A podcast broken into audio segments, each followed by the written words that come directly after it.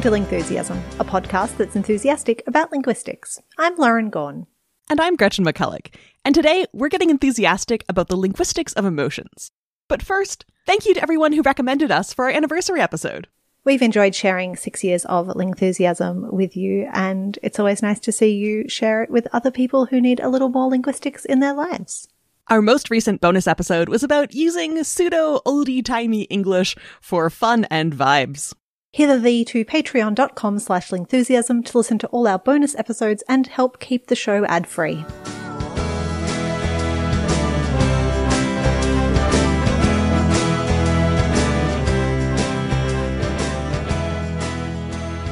Lauren, I have a sort of philosophical question. Mm-hmm. Do you think emotions are things like numbers, like things that sort of exist at some level out in the world?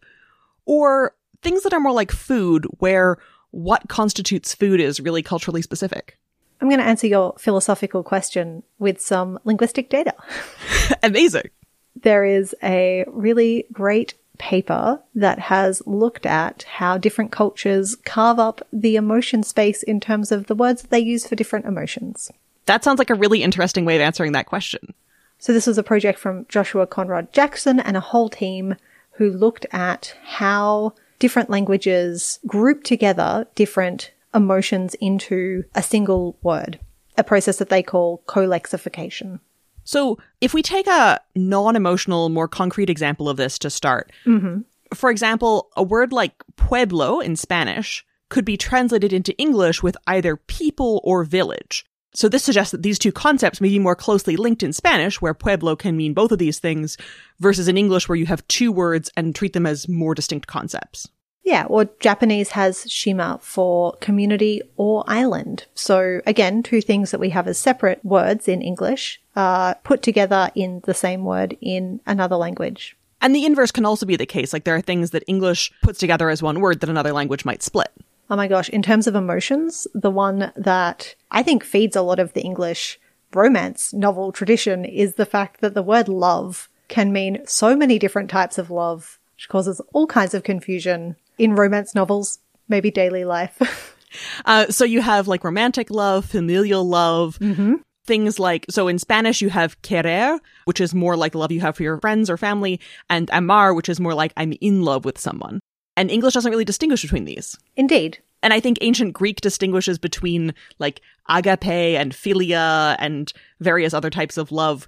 Again, English isn't distinguishing between these at a lexical level, which isn't to say that English speakers aren't aware at some level that there are multiple kinds of love, just like speakers of other languages can be aware that there are different kinds of other emotions, even when there's one word for them.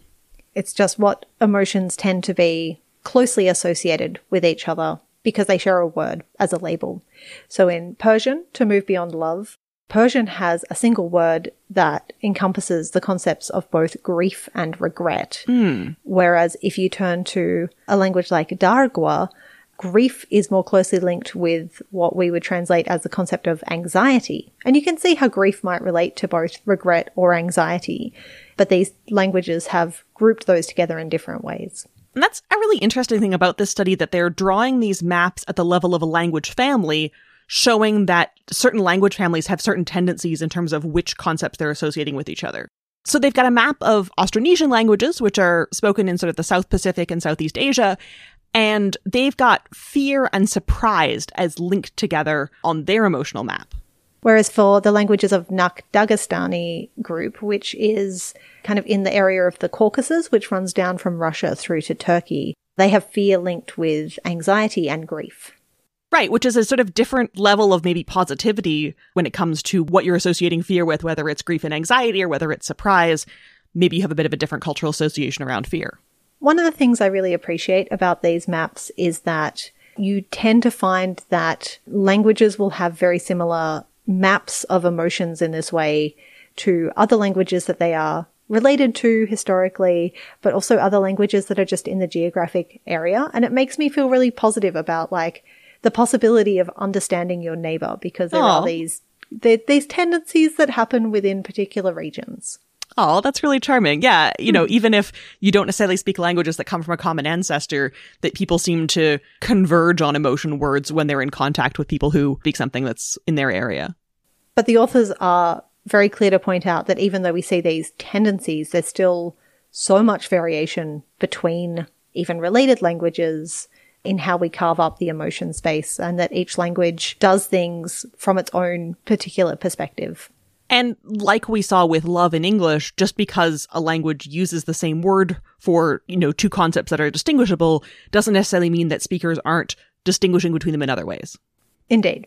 And ideally, it seems like it would be really cool if we could do this from a historical perspective as well, because if we're finding languages that are historically related or geographically related have similar emotion words, then it seems like looking through history would be a fun way of looking at that. You would be correct in thinking that is a fun thing to do. But one of the biggest challenges that we have is that historically people weren't really focused on using labels to talk about emotions or to interrogate emotions in written records, which is unfortunately all we have left until we figure out time travel. Definitely something I'd do with a time machine. So you get historic texts with something like a character, you know, weeping or wailing or tearing their hair or wailing and gnashing of teeth, mm-hmm. but you're less likely to get something like felt surprised or felt angry or the sort of detailed kind of psychoanalytic parsing of emotion. Yeah, if we look at, you know, historical records, a lot of written records were just these people did these things at this time. And then if it is something about, you know, a myth or a story of people, it is very much about the performance of actions. And those actions might be associated with emotions, but not a lot of talking about the emotions or the internal states themselves. It's interesting to think of how that changes as literary traditions change. Mm. You know, you have going from this character was wailing and crying and tearing their hair out to maybe like a Shakespearean character giving a soliloquy to characters in novels or things that have sort of stream of consciousness style where it's actually trying to replicate what's going on in terms of someone's emotional state. That's a fairly recent development in the history of literature. And unfortunately, it means those historical perspectives are still very open questions. Again, something to put in the linguistics time machine box. It does make you realize just how culturally mediated our experience of emotions are and how we might label them and we might talk about them. And that's something that kids have to learn as they are growing up in the languages and the environments that they are being raised in. There's this really fun paper about how kids learn emotion words and develop their emotional expressions. Oh, yeah. And I think the thing that's the most fun about this is that it puts into academic words what is probably familiar territory mm-hmm. for a lot of people if you've met a few kids. So here's a few quotes from this paper. It says, by the time language begins, towards the end of the first year, emotional expression is already well established, and children do not need to learn the names of the emotions in order to tell other people what they are feeling. So, as a translation, just because kids don't know the word for sad doesn't mean that they can't be very, very sad at you by screaming in your face.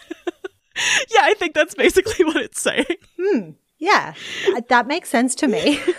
But they do need to learn the language to tell other people what their feelings are about. Language does not replace emotional expression. Rather, children learn language for expressing and articulating the objects and circumstances of their emotional experiences, while they continue to express emotion with displays of positive and negative affective tone. So kids can laugh and cry. And throw screaming tantrums on the floor, yeah. And throw absolute meltdowns but they have to learn to talk about these things as well, which is why so many children's books spend so much time talking about the emotions and the feelings of the characters because it's a really great space to practice doing that in. Yeah, there's so many interesting spaces for kind of figuring out what particular emotions are. I think one of the tools that's also used for adults is an emotion wheel. Okay. So you have this sort of round circle that has on all of the different sort of spokes around the wheel in often various fun colors, um, different names of emotions, and they try to categorize them by sort of major emotions or major emotional categories and to like minor, more refined bits of different emotions. Oh, I've definitely seen one of these emotion wheels for sure. And I think, you know, therapists use them sometimes, or teachers or educators to try to sort of help scaffold people into talking about emotions. Hmm. But the thing that fascinates me as a linguist is that there are many emotional wheels and they're not all the same. Because you would expect that there are some like really prototypical emotion categories that we can break down into more complex or nuanced emotions. Right, but like which categories different emotion wheels think of as sort of prime categories or primitive categories that everything else is a refinement of seems to vary depending on the emotion wheel. So I saw one that has happy and sad and angry as sort of your basic emotions. Mm-hmm. And then another one that has things like peaceful and powerful and joyful Oh, wow. as your basic emotions. They're very different. I feel like those people are trying to aspire to some kind of like abstract synthesis of different emotion types. Right. So it's kind of like, are you starting with the sort of like kid emotions that maybe you learn really early? Or are you starting with a sort of abstract synthesis? And, you know, a lot of them end up in fairly similar places. Like both of these wheels have proud, but one of them puts proud under powerful and the other one proud under happy. I mean, you could also think of proud in some contexts as a negative emotion. So putting it under a particular overarching category is sort of making a theoretical statement. The thing I find interesting about these emotion wheels is that they often try very hard to have kind of half the wheel be positive emotions and half the wheel be negative emotions. And I was thinking about this and there is one study I've tracked down that's looked at English and Spanish in terms of, you know, just how many positive and negative emotion words there are. And they find for both languages that there are kind of negative skews in terms of the number of words that we have and the number of words we use to talk about negative emotions, which makes sense because like if things are going fine, it's fine. And if things aren't going fine, you need a lot more words to kind of explain that. I think there's a Tolstoy quote about how every happy family is the same and every unhappy family is different in various different ways. or maybe it's just that they have more words to explain their unhappiness. But maybe you need words to talk about exactly the precise degrees to which you are unhappy. Hmm. And also, you know, like with the pride thing, I don't know if all emotions can be strictly characterized between being positive or negative or being good or bad. Like, our negative emotions are still there to tell us something. And an emotion like Schadenfreude, which is, you know, pleasure in someone else's hmm. misfortune, is that a positive emotion or negative emotion? Like, emotions can also be complex. And I think that's one of the important things to understand about emotions is that it's not just kids that have to learn labels for emotions. Coming to understand them and coming to find words to express them is really a, a bit of a lifespan project. I think about how as I'm getting older, I'm coming to understand really nuanced and complex emotions like one that I can only describe as like happy crying, mm. which is, you know, a thing that as I get older, I find myself doing more. I'm, I'm like, I'm very confused because this is not an emotion I learned in a kid's book or I learned early on or I have a go-to label for, but is definitely part of my like life as I find myself in more situations where I'm like happy but weirdly crying about it. I feel like as a kid, I would sometimes see adults doing happy crying and being like, what's going on here? And now I'm like, mm-hmm. oh, I-, I know what this is. And same things for emotions like nostalgia. yeah. Like the depths of nostalgia that I can arrive at continue to grow as I have more things to be nostalgic about. oh, indeed. That one is going to be a real lifespan project, isn't it? And I think it's also good to point out that there are different routes and paths uh, and paces to the process of figuring out emotions and how to label them. I've recently learned the word alexithymia, which is a condition where you have difficulty connecting with and labeling your emotions. And I think it can be validating to know that there are words for even the very process of finding it difficult to put words to your emotions. Alexithymia is a new word for me, but I feel like it's something that could help people make a lot of sense of the way they experience the world and process emotions. There's also some interesting research on bilingual people and their experience of emotion terms. I guess we talked earlier about how different languages carve up the emotion space. And so having access to emotion vocabularies in different languages that do different things might help with different perspectives on that. And another thing that seems to really affect people is the sort of order and context in which they learned different emotional words in different languages. Hmm. So it often seems to happen that when people learn a language young or with family, they have stronger emotional associations with that language's emotion words. Like I think with swear words, where if you've been exposed to that swear word in its context a lot, you have a stronger emotional reaction to it. And this can be either helpful in the context where if you're trying to be extra affectionate with someone, like say you're having kids and you want to talk about particularly affectionate words, you want to do that in a language that feels very intimate and affectionate for you. But then also sometimes it can be helpful for people to use that second or third language and have more emotional distance from a concept and make it easier to talk about without getting overwhelmed by emotions. Yeah, there are absolutely advantages in some contexts to feeling a little bit less of an emotional punch when you're using these big emotion words or having big conversations about emotions and feelings. I can see how it's both a a useful thing sometimes and a bit of a like the distance is unhelpful sometimes. Yeah, there's one quote from somebody who says, I have a preference for French. When my children was born, I wanted to use English just so they would be accustomed to it from an early age, but I just couldn't. It sounded untrue. So that's the sort of affectionate side.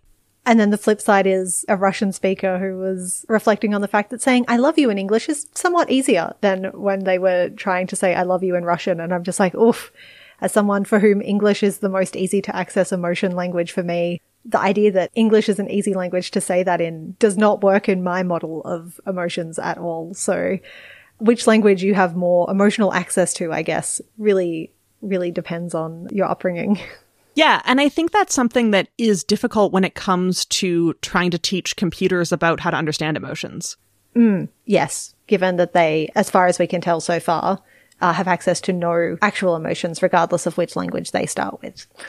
Yeah, so you sort of give them a whole bunch of data, give them a whole bunch of emotion words, but then if they're trying to understand something that requires a bit more context, like sarcasm or being hyper negative for emphasis, they sort of fell apart yeah, so this weird thing we do with language as humans is play with it. And part of playing with it sometimes is we talked about some things are ambiguously positive or negative depending on context, but we can actually use highly negative language to be positive because we're trying to get people's attention. So, for example, I could say something like, that puppy is disgustingly cute. I hate it. And I know not just from the context of puppy and cute, but also from the way you're saying it, uh, your tone of voice, your context, that you're actually very positive about this puppy. It's so cute. I can't handle it. And this gets to another facet of talking about emotion, which is how the emotions come out from our tone of voice, not just from the words we label them from. Yeah, so it's not just what we say, it's how we say it. So there are some acoustic studies mm. about the effect of smiling on various physical parts of the sound signal. Oh, okay. Because I feel like there's always this advice to like smile to sound upbeat. And I just thought that was someone trying to be annoying. But you're saying there are actually observable features that happen if we smile while we're talking. Well, why don't we try something? So if I say the same sentence twice, and I'll try to say it as similar as possible, but one time I'm smiling and the other time I'm not, and you can see if you can guess which one I'm smiling on. Excellent. Very handy. This is a podcast and we can't see what you're doing with your mouth. Exactly. Okay. Number one, this is an example sentence. Number two, this is an example sentence. Oh my gosh. You were smiling on the second one. I was. There was almost nothing else that was different. Like it was exactly the same intonation. I was you really trying so hard. You were a very good experimental sentence producer. Thank you. But there was there was something different about that second sentence. Yeah, and that is that smiling seems to increase the pitch a little bit for all speakers, and then for some speakers, it also makes things a little bit louder, a little bit more extremes uh, between the highest and lowest pitch, and that they seem to be heard as smiling because smiling does change the shape of your mouth, and that it changes the sounds as it comes out of it. So I guess when people say you should smile to sound like you're more enthusiastic, I should actually take that advice. It's pretty good advice. It checks out. I guess so. Do you want to hear what some other acoustic correlates of emotions are? Sure. Let's start with anger to go for something very different. Right. So, first of all, there are two kinds of anger. Okay. You have sort of cold anger and hot anger. So, icy rage and spicy rage? oh, I think so. Okay. So, cold anger, so that's sort of like sort of very stern anger, is produced with a lower pitch, higher intensity, and more energy. Okay. Whereas hot anger, which is a sort of like, you know, blowing your top off, sort of losing your temper type anger. That's our spicy rage. that's our spicy rage, uh, is produced with a higher, more varied pitch. So rather than being sort of like a low grumble, is a higher, more varied pitch and even greater energy than cold anger. I never really thought about the fact that anger, you know, again, thinking about what emotions we pack into a single word. I never thought about the fact we have two very different things that we label as anger, but are expressed in our mm. tone of voice very differently.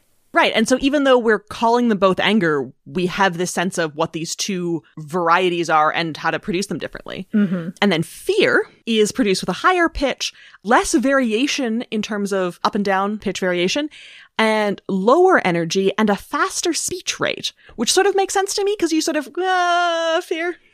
Yeah. And I like that, you know, it has the same, it's a higher pitch like our hot anger, but it has lower energy. So there are like all these different parameters that we are manipulating when we show emotion in our voices. And then sadness mm-hmm. is also produced with a higher pitch, less intensity, but more energy and more pauses and longer duration. But this seems to be English specific because there's also a Japanese study where speakers, especially female speakers, use a lower pitch for sadness. So there may be also culturally specific aspects to some of these acoustic correlates of emotions. So just like we learn different words and different associations for those words across different cultures, we also learn to express our emotions in different ways. Right, and in ways that are legible to other people in our cultures so that they recognize, yeah, this is spicy rage or this is icy rage or this is fear or sadness or something like that. I assume even with the cultural differences, for spoken languages, we're still all operating with the one vocal tract, and signed languages, we're still all operating with the one body that's going to respond to emotions in particular ways. So I assume, even though we've been mostly talking about English for those previous emotions, there are some patterns that occur across languages. Yeah, there's another study that compared how people identify emotions in three languages, English, German, and Arabic, and found that speakers of the other languages were still pretty good at identifying which emotion was being expressed in a phrase in a language they didn't understand. So there are certainly some levels of cultural comparison here for sure. I feel like I can watch a film in a language I don't speak and know if someone is in a fit of spicy rage. So that, that checks out for me. Yeah, I think so. The study that I find both sort of very validating and very disturbing mm-hmm. about how emotional tone of voice affects people is also based on how people perceive particular tones. Okay, so we've talked about how there's this tendency to produce emotional tone of voice in a particular way, but that has an effect on the people that we are speaking to or that, that hear that use of speech. Right. So this study was sort of very classic psych study paradigm. You know, you come in to a lab, you have a computer screen, you have a voice telling you to press a particular button, Okay. one of two buttons, and the commands to press a particular button were said with either neutral prosody, Okay. happy prosody, Great. or angry prosody.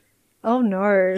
No, that sounds very stressful. So the angry voice tells you to press the red button and you're like, "Oh no." I feel very stressed thinking about this research paradigm. Yeah. And then sometimes they would just sort of vary up whether they give you the happy voice or the angry voice or the neutral voice mm-hmm. sort of randomly. And then sometimes they'd give you the angry voice after you'd messed up pressing the previous button. Oh no. This is very stressful. This is so stressful. Like you brought your participants into the lab to yell at them. And they found that sure enough, people do have slower responses to the angry prosody and Uh-huh. even slower responses when the angry prosody was given after they had previously messed up and they actually thought the computer was kind of angry at them. People really are affected by tone of voice. Right. And like on the one hand, I find this study very stressful because like, yeah, you're going to bring your participants into the lab to yell at them. I hope they like debriefed them and gave them a cookie afterwards or something. I mean, this is the thing that reassures me about university research is that it has to be cleared by a committee that look at the ethical implications of it. And doing this kind of work does require you to like make sure your participants are okay afterwards. That's really reassuring, actually.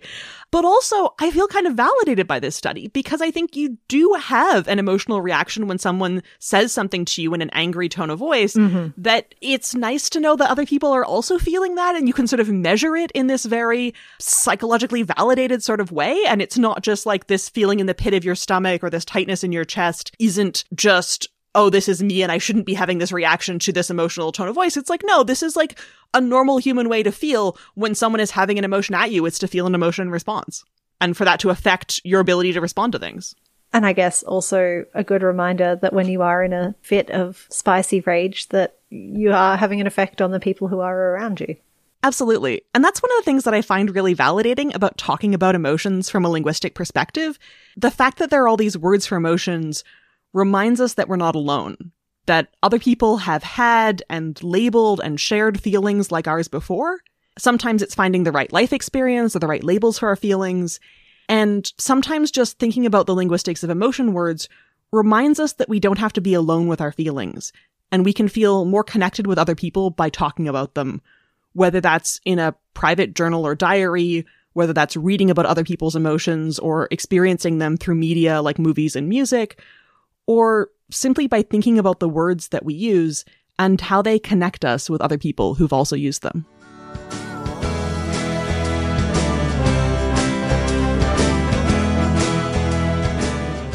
For more Lingthusiasm and links to all the things mentioned in this episode, go to lingthusiasm.com. You can listen to us on Apple Podcasts, Google Podcasts, Spotify, SoundCloud, YouTube, or wherever else you get your podcasts. And you can follow at Lingthusiasm on Twitter, Facebook, Instagram, and Tumblr. You can get IPA scarves, not judging your grammar, just acquiring it, baby outfits, and other Lingthusiasm merch at lingthusiasm.com slash merch. I can be found as at Gretchen A. McC on Twitter. My blog is allthingslinguistic.com, and my book about internet language is called Because Internet. I tweet and blog as Superlinguo. Have you listened to all the Lingthusiasm episodes and you wish there were more? You can get access to an extra Lingthusiasm episode to listen to every month, plus our entire archive of bonus episodes to listen to right now at patreon.com slash lingthusiasm or follow the links from our website. Have you gotten really into linguistics and you wish you had more people to talk with about it? Patrons can also get access to our Discord chat room to talk with other linguistics fans. Plus, all our patrons help keep the show ad free. Recent bonus topics include a chat with Liz McCulloch about linguistics and psychom, a world tour of children learning languages, and playful ye olde English. If you can't afford to pledge, that's okay too. We also really appreciate it if you can recommend Lingthusiasm to anyone in your life who's curious about language. Lingthusiasm is created and produced by Gretchen McCulloch and Lauren Gawne. Our senior producer is Claire Gawne, our editorial producer is Sarah Dopierala, and our production assistant is Martha Tsutsui Billins. Our music is Ancient City by The Triangles. Stay Lingthusiastic.